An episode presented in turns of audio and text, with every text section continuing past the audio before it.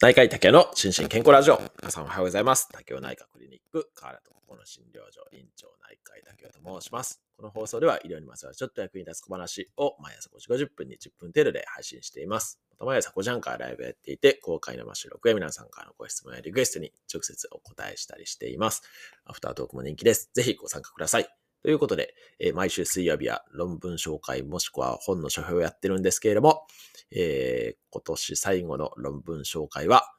サイコネフロジー的な論文がつい先日出ましたんで、これをですね、ご紹介していきたいと思います。で、まあ、サイコネフロジーはですね、ちょっと、まあ、私のライフワークの一つかなというふうに思っているのと、あと、つい先日ですね、実はサイコネフロジー学会の理事会があって、その中でもですね、まあ、今後のえっと、大きな方向性とかですね、そういうの、まあ、いろんな話題について、えー話し合われたんですけれども、まあ、委員会っていうのもありまして、で、その中でですね、人移植のね、委員会っていうのは特別に設けられてるんですよね。で、これ、まあ、私自身はですね、実は人移植それほど多く関わったわけではないんですけれども、やっぱりね、人移植に関わる、う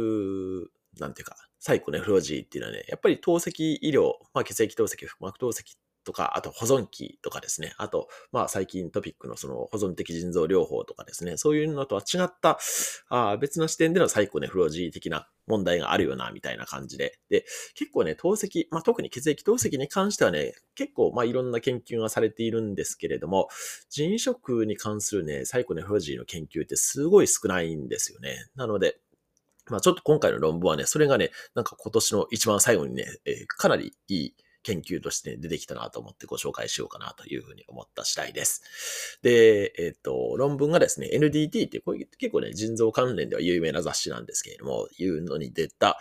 えっ、と、腎移植患者さんのレシピエントですね、えーの、えっ、と、睡眠の質、あとは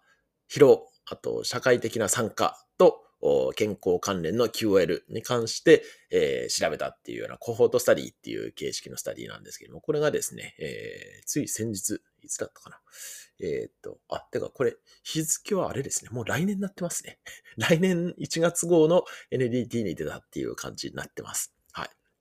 で、えー特にですね、マクロ論文の特徴はその睡眠障害ですね。睡眠がどういうふうにこの疲労とか社会参加、あと QOL にこう関連してるかっていうのを調べた論文で、あの、透析患者さんはですね、まあ、睡眠障害あるっていうのは、これ非常に有名な話で、まあ、あの、論文によっていろいろなんですけれども、まあ、少ないのでも3割ぐらい、まあ、多いと6、7割ぐらいね、睡眠障害あるんじゃないかっていうような研究もあったりするんですけれども、まあ、先ほど言ったように、腎移植患者さんでね、その睡眠がどうなるかっていうのは、あんまりね、知られてなかったんですよね。だからね、これ非常にね、面白いというか、多分、まあ、僕は結構ね、サイコネフロジー関連の論文はほぼ一通り目通してるつもりなんですけども、でも多分初めてじゃないかなっていう感じで出てきた論文です。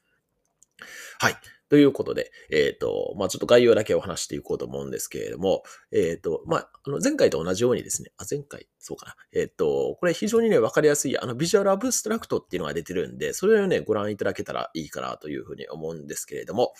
えっ、と、まあそのコホートスタディっていう、まあその人食をやった人たちと、そうでない人たちを比較してっていう形で、人食をやった人たちが、えっ、と、何人だったかな ?827 人ですね。と、全然やっていない、まあ普通の健常な人を335人ですね。これを比較して、えー調べましたよっていうような、そんな研究になっています。で、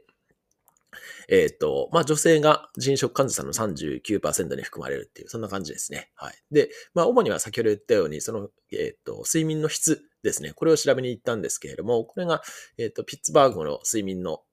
検査っていうので、これね、非常に有名な検査で、えっ、と、まあ日本語訳も出てるぐらいなんですけれども、その中で、えー5点未満のやつを、おプアスリープ、まあ睡眠の質が悪いというふうに評価したっていう、そんな感じになっています。はい。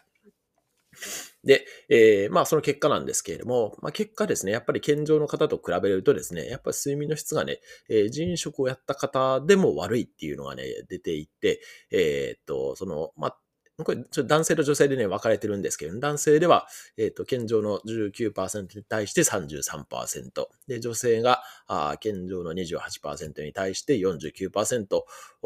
の人が、えー睡眠の質が悪いというふうに報告して、まあ、どっちもまあ優位差があって、やっぱり健常の人より人食をやった後の人の方が、えー睡眠が悪いというような、そんな結果になっていました。で、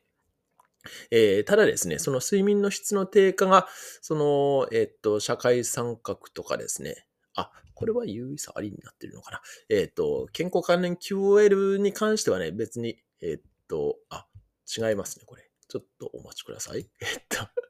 睡眠の質が影響することもあるっていう感じになってますね。はい。